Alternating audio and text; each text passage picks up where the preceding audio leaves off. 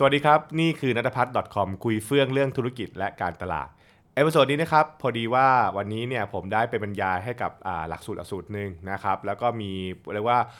ผู้เรียนนะครับเขาก็สอบถามมาบอกว่าคุณแกคิดยังไงกับโมเดลไอตัว 70 20 10 นะครับ ซึ่งเป็นโมเดลที่เรียกว่ามันอาจจะเป็นเหมือนเรียกว่าเป็นท่ามาตรฐานนะครับที่คนมักจะใช้กันในการอ้างอิงเพื่อที่จะ ทำการลงทุนเรื่องของการวางแผนเรื่องบัตเจ็ตอะไรต่างๆ ใช่ไหมครับ ซึ่งผมก็คิดได้ว่าเออเฮ้ยจริงๆตัวเลขเนี่ยนะครับเป็นตัวเลขที่เรามักจะเห็นกันบ่อยๆในวงการธุรกิจเนอะนะครับซึ่งถ้าเกิดเราถามย้อนกลับไปบอกว่า แล้วตัวเลข 70 20 10เนี่ยมันคืออะไรใช่ไหมฮะ70 20 10เนี่ยมันเป็นตัวเลขเนี่ยนะครับที่เราจะได้ยินกันบ่อยนะครับจากประเด็นเรื่องของสิ่งที่เรียกว่า Google Investment นะครับ คือเอริกชมิดเนี่ยนะครับซึ่งก็เคยเป็น CEO ของทาง Google เนี่ยเขาเคยพูดประโยคหนึ่งว่าซึ่งเป็นประโยคที่เป็นเหมือนกลายเป็นที่มาของตัวเลขนี้ก็ว่าได้นะครับ ก็คือว่า Google เนี่ยเวลาที่จะเรียกว่าเหมือนลงทุนแล้วก็พัฒนานวัตกรรมต่างๆเนี่ยนะครับ Google จะพัฒนาหลักๆ อยู่เรื่องของการ core innovation ก็คือ ตัวนวัตกรรมที่มันเกี่ยวกับธุรกิจหลักของตัวเองนะครับก็คือพวก Search Ad ต่างๆอะไรเงี้ยนะครับก็คือ 70%ของงบประมาณเนี่ย investment อยู่ตรงนั้นนะฮะขณะอีกที่ 20%น่ะของ Google เนี่ยนะครับจะอยู่กับพวก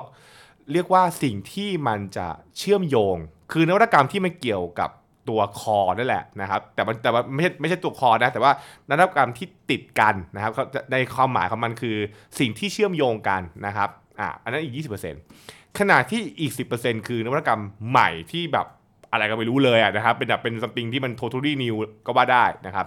ซึ่งอันเนี้ยมันมันกลายเป็นที่มาของเรียกว่าเอ่อเป็นเป็นชุดความคิดที่คนมักจะเอาไปใช้กันนะนะครับ คือเอาไปบอกว่าเวลาเราเกลี่ยบัตเจ็ตนะครับ เกลี่ยงบประมาณเพื่อทำการลงทุนนวัตกรรมเนี่ยก็ให้เอานี้ละกัน 70%อยู่กับสิ่งที่มันเป็นเหมือน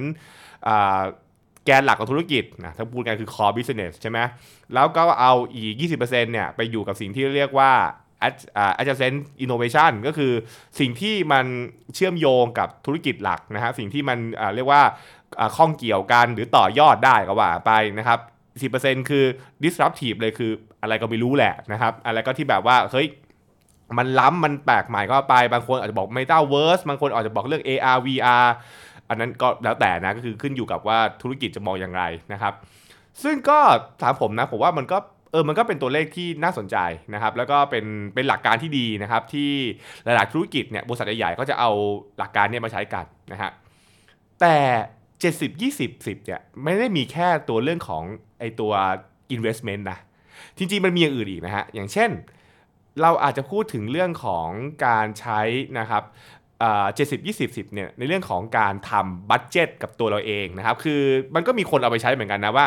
เวลาเราบริหารงบประมาณของตัวเราเองเนี่ยทำยังไงบ้างเขาบอกว่าสมมติคุณได้เงินเดือนมาใช่ไหมถูกไหมเจ็ดสิบเปอร์เซ็นต์เนี่ยใช้กับสิ่งที่เราต้องการและสิ่งที่เราเรียกว่า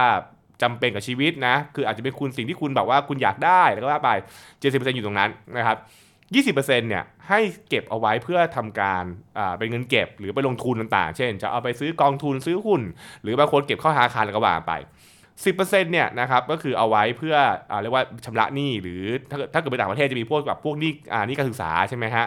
แล้วก็หรือเอาไว้ไปบริจาคนั่นเองนะครับอันนี้ก็เป็นเป็นคอนเซปที่เขาใช้ประยุกต์ได้เหมือนกันก็คือ 70 20 10นะครับอืมอันนี้ก็เป็นแบบหลักบัตเจ็ต แต่อีกหนึ่งอย่างที่หลาย ๆ คนอาจจะคุ้นเคย แล้วก็มักจะใช้กันนะครับในพวก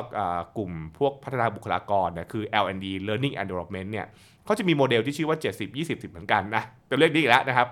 แต่เป็นเรียกว่า 70 20 10 ว่าด้วยเรื่องของการเรียนรู้ เขาบอกว่า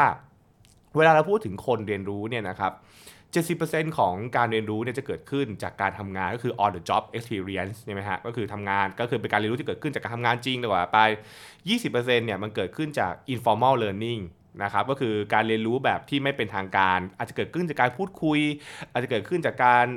เรียกว่าปีพี่เลี้ยงมาแนะนำนะครับหรือการพูดคุยกับคนที่เป็นโค้ชคุยกับคนที่มีประสบการณ์ต่างๆ ไป และ 10%จะเกิดขึ้นจากสิ่งที่เรียก formal learning คือการเรียนรู้แบบ เรียกว่าเข้าห้องเทรนนิ่งเข้าห้องฝึกอบรมต่างๆ ไปนั่นเองนะครับนั่นคือนั่นก็คือหลักการของ 70 20 10นะเขาบอกว่าเนี่ยถ้าเกิดว่าคุณอยากจะพัฒนาตัวเองเนี่ยมันก็จะอยู่ในกลไกแบบนี้นั่นแหละนะครับขณะเดียวกันเองเนี่ยนะครับ70 20 10 มันก็ใช้ในวงการคอนเทนต์ด้วยเหมือนกันนะนะฮะ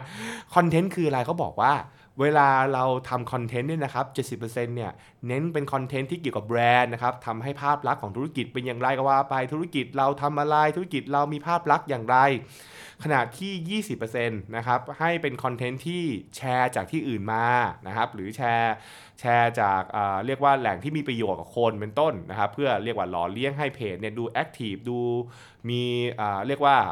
ดูไม่ขายของเกินไปอาจจะไม่ถูกป่ะครับขนาดที่ 10%เนี่ย จะเป็นคอนเทนต์ว่าด้วยเรื่องของการโปรโมทสินค้า มันคือว่าด้วยการขายก็คือ sales content โดยเฉพาะเลยนั่นเองนะครับ อันนี้คือเป็นหลัก 70 20 10 ที่ยุคหนึ่งก็เคยมีการใช้กันนะครับในการอ้างอิงว่าเวลาเราวางแผน content ratio คือหมายความว่า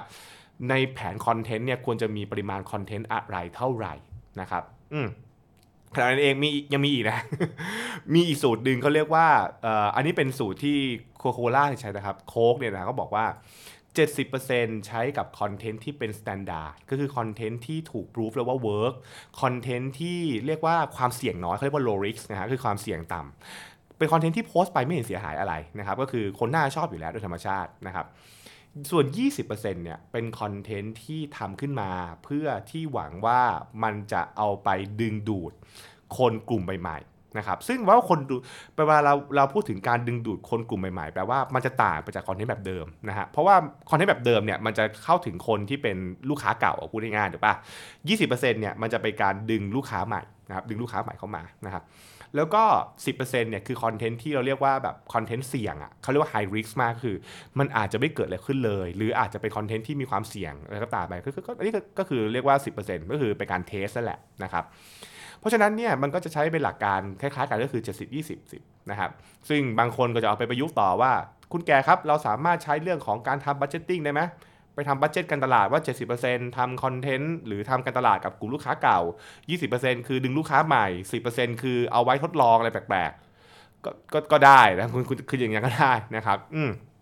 โอเคนะครับนั่นคือเห็นว่าตัวเลขเนี้ยมันเป็นตัวเลขที่ถูกใช้เยอะมากนะครับในวงการธุรกิจแล้วก็ในหลายมิติมาก อย่างที่คุยกันเรื่องของการวางงบประมาณ เรื่องของการสร้างวัตกรรม เรื่องของการทำคอนเทนต์เรื่องของการเรียนรู้ต่างๆ ไป และอื่นๆ อีกมากมายที่จะหยิบมาใช้นะครับ ทีนี้พอผมเล่าถึงนี้ปุ๊บเนี่ยมันก็ย้อนไปคำถามที่มีคนถามผมนะ บอกว่าแล้วคุณแก่คิดยังไงกับไอ้เจ็ดสิบยี่สิบสิบมันต้องเป็นตัวเลขนี้ไหมใช่ไหมครับผมบอกว่าเอาจริงๆแล้วผม ผมไม่ได้คิดว่ามันต้องเป็นตัวเลขนี้เป๊ะๆมันไม่ได้เป๊ะๆแต่ผมว่าสิ่งที่มันสำคัญคือหัวใจของ 70 20 10เนี่ยมันคือกำลังไกด์มันคือกำลังไกด์ให้เราเห็นว่า เวลาเราทำอะไรสักอย่างเนี่ยมันไม่ใช่ all in นะถูกปะใช่ไหมมันมีการแบ่งลำดับความสำคัญ ซึ่งแต่ละอันเนี่ยมันเกิดขึ้นมาเพื่อวัตถุประสงค์บางอย่าง คุณจะเห็นว่าหลักการของ 70 20 10เนี่ยมันจะแบ่งเป็นก้อนใหญ่ ก้อนเมเจอร์คือ 70นะฮะซึ่งซึ่งถ้าเกิดว่าไปคิดต่อมาเนี่ยคุณจะว่า 70%คือก้อนที่มีความสำคัญมาก มันเป็นก้อนที่มีผลกับธุรกิจมากๆใช่ไหมครับหรือมีก้อนที่เราเรียกว่ามันมันอาจจะเป็นหัวใจหลักของธุรกิจ ซึ่งโดยธรรมชาติมันเลยที่มาว่าทำไม Google ถึงใช้ invest ใน core นะฮะก็คือแบบว่าตัว core innovation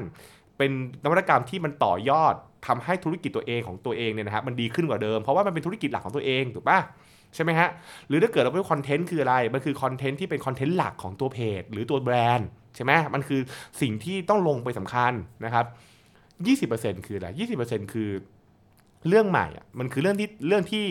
มันกำลังพยายามขยายหรือไปทำสิ่งใหม่ๆนะครับ แต่วงเล็บมันจะเป็นสิ่งที่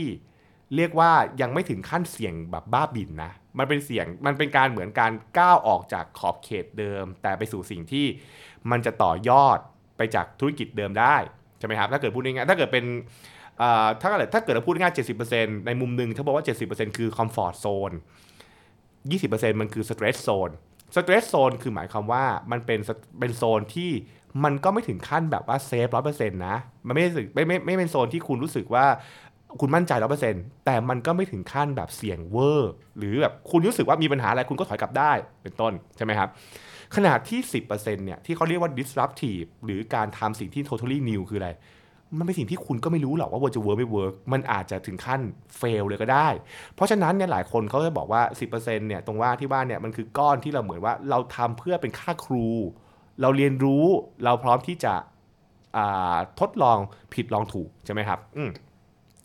ซึ่ง ไกด์ไอ้เจ็ดสิบยี่สิบที่ว่าเนี่ยนะครับมันก็เป็นเหมือนกลไกของการทำให้เราแบ่งลำดับความสำคัญ ผมคิดอย่างนี้นะ หัวใจสำคัญคือการแบ่งลำดับความสำคัญ และรู้ว่ามันมีก้อนแบบไหนบ้างใช่ไหมฮะและเราเลือกใช้อันไหนตามสถานการณ์ไหนนั่นเองคีย์เวิร์ดอยู่ตรงนี้นะครับ ผมไม่ได้คิดว่ามันจะเป็นต้องเป็นตัวเลข 70 20 10 เพราะแต่ละบริษัทมีเงื่อนไขไม่เหมือนกัน และบริบทของธุรกิจไม่เหมือนกัน ถูกไหมฮะ เช่นถ้าเกิดเป็นบริบทของธุรกิจที่ยังไม่แข็งแรงมากพอ ธุรกิจยังแบบว่าต้องตั้งไข่อยู่ การที่คุณไปทำไอสิ่งที่เรียกว่าแบบอินโนเวชันสุดๆ มันอาจจะยังไม่ใช่เวลา เราต้องให้ธุรกิจเราแข็งแรงก่อน ถูกปะมันอาจจะเปลี่ยน มันอาจจะเป็น 80 80 10 10 หรือ 80 20 0 ก็ได้ ใช่ไหมคือแบบเหมือนเหมือนว่าเราไปโฟกัสกับธุรกิจหลักซะก่อนใช่ไหมฮะ ใช่ไหมครับหรือบางธุรกิจเนี่ยเป็นช่วงของการขยายนะครับการการสร้างธุรกิจใหม่ ให้มันให้ให้ให้มันขยายตัวมากขึ้น เขาอาจจะเลือกเป็นโหมด 80 20 0นะอะไรก็ได้หรือเป็น 70 30 0 ก็ได้ใช่ไหมครับแต่ถ้าเกิดเป็นธุรกิจที่เรามองว่าอินโนเวชันเป็นสำคัญกับธุรกิจ คือธุรกิจมันต้องการสร้างอินโนเวชันใหม่ๆก็โอเคก็จะมี 10 ก็ได้ แล้วก็บางธุรกิจมันก็จะเป็นอีกแบบหนึ่งเพราะฉะนั้นคือ มันไม่ได้มีคำตอบตายตัวว่ามันต้องเป็นตัวเลขเท่าไหร่สำหรับผมนะ มันขึ้นอยู่กับบริบทของแต่ละธุรกิจ มันขึ้นอยู่กับกลยุทธ์ มันขึ้นอยู่กับเงื่อนไขใช่ไหมครับ อย่างอย่างเช่น ที่คนถามเขาถามมาเนี่ย ซึ่งผมผมก็ขอบคุณเขามากเลยที่เขาถามนะ ผมว่าเป็นคำถามที่ดีกับผู้ฟังทุกคน เขาบอกว่าคุณแก่คิดยังไงว่าตัวเลขต้องเป็น 10ไหม ผมบอกว่ามันก็ขึ้นอยู่กับว่าธุรกิจของคุณเนี่ยอยู่ในสถานการณ์ที่ต้องสร้างอินโนเวชันหรือเปล่า ถูกปะถ้าสถานการณ์ของธุรกิจของคุณเป็นธุรกิจที่ต้องสร้างอินโนเวชัน แน่นอนว่าคุณอาจจะต้องการตัวเลขมากกว่านี้ก็ได้ แต่ถ้าเกิดธุรกิจของคุณเป็นธุรกิจที่คุณคืออะไรคุณมีข้อได้เปรียบทางธุรกิจที่มากกว่าคู่แข่ง เยอะมากๆ มันมันอาจจะไม่ไม่ใช่ตัวเลขนี้ก็ได้ใช่ไหมฮะหรือถ้าเกิดธุรกิจของคุณเนี่ยไปอยู่เป็นเป็นอุตสาหกรรมที่แบบมันตันแล้วคือหมายความว่า มันไม่มีอะไรที่จะเป็นอินโนเวชันใหม่ ๆ แล้วอะไรอย่างเงี้ยเป็นต้น มันอาจจะไม่ใช่ตัวเลขที่ต้องเยอะขนาดนี้ก็ได้ถูกป่ะ แต่ทั้งหมดนี้มันก็ไม่ได้บอกว่าเป็นคำตอบเป๊ะๆนะ มันขึ้นอยู่กับสถานการณ์อีกจำนวนมาก เช่น งบประมาณของคุณใช่ไหมฮะ คู่แข่งของคุณใช่ไหมฮะทรัพยากรของธุรกิจคุณ เรื่องของเวลาต่างๆ และอื่นๆอีกมากมายใช่ไหมครับ เพราะฉะนั้นเนี่ยผมถึงพูดเสมอว่า เราเข้าใจหรือเปล่าว่าไอ้ตัวเลข 70 20 10เนี่ยหัวใจจริง ๆของมันคืออะไร มันไม่ได้กำลังบอกให้ทุกคนลงบัตเจ็ต เป็น 70 20 10 มันเป็นไกด์มันเป็นไกด์คือถ้าเกิดโอเค ถ้าเกิดว่าเราโนไอเดียเริ่มต้น แล้วเติมจะเป็น 70 20 10 ก็ได้ใช่ไหมครับ แต่ถ้าเกิดว่าเราเนี่ยนะครับเราเข้าใจความหมายที่มันซ่อนอยู่ของการแบ่งเป็น 3 ตัวเลข และเราประยุกต์มันให้กับชีวิตของเรา หรือกับสถานการณ์ของเรา หรือธุรกิจของเราก็ไปประยุกต์ใช้มัน คุณจะแบ่งเป็นตัวเลขอะไรก็ได้เป็น 60 30 10 60 20 20 50 30 20 อะไรก็ได้เชิญ แต่คุณจะเห็นว่ามันคือการเข้าใจว่ามันมีก้อนสำคัญ 3 ก้อน แต่ละก้อนสำคัญไม่เท่ากัน เกิดขึ้นเพื่อวัตถุประสงค์ที่แตกต่างกันแค่นั้นเองนะครับนะฮะเพราะฉะนั้นนี่คือสิ่งที่เอามาเล่าสู่กันฟังไว้นะครับว่าด้วยเรื่องอตัวเลขที่คนในวงการธุรกิจชอบพูดกันบ่อยๆนะครับแล้วก็เป็นเหมือน เขาเรียกว่าตัวเลขที่คิดกันได้เร็วๆอะใช่ไหมฮะแต่ก็ไม่ถึงขั้นเป๊ะมากนะครับอลองแชร์ฟังได้นะครับว่าบริษัทของคุณมีการใช้ตัวเลข 70 20 10 หรือเปล่า หรือคุณเห็นเคสของ 70 20 10 ในเรื่องอื่นๆนะครับในชีวิตของคุณหรือธุรกิจของคุณก็ได้ เราแลกเปลี่ยนกันได้นะครับนี่คือสิ่งที่เอามาคุยกันในประสดนี้นะครับและติดตามการเป็นสดหน้านะฮะว่าจะหยิบเรื่องไหนคนอีกนะครับสำหรับวันนี้สวัสดีครับ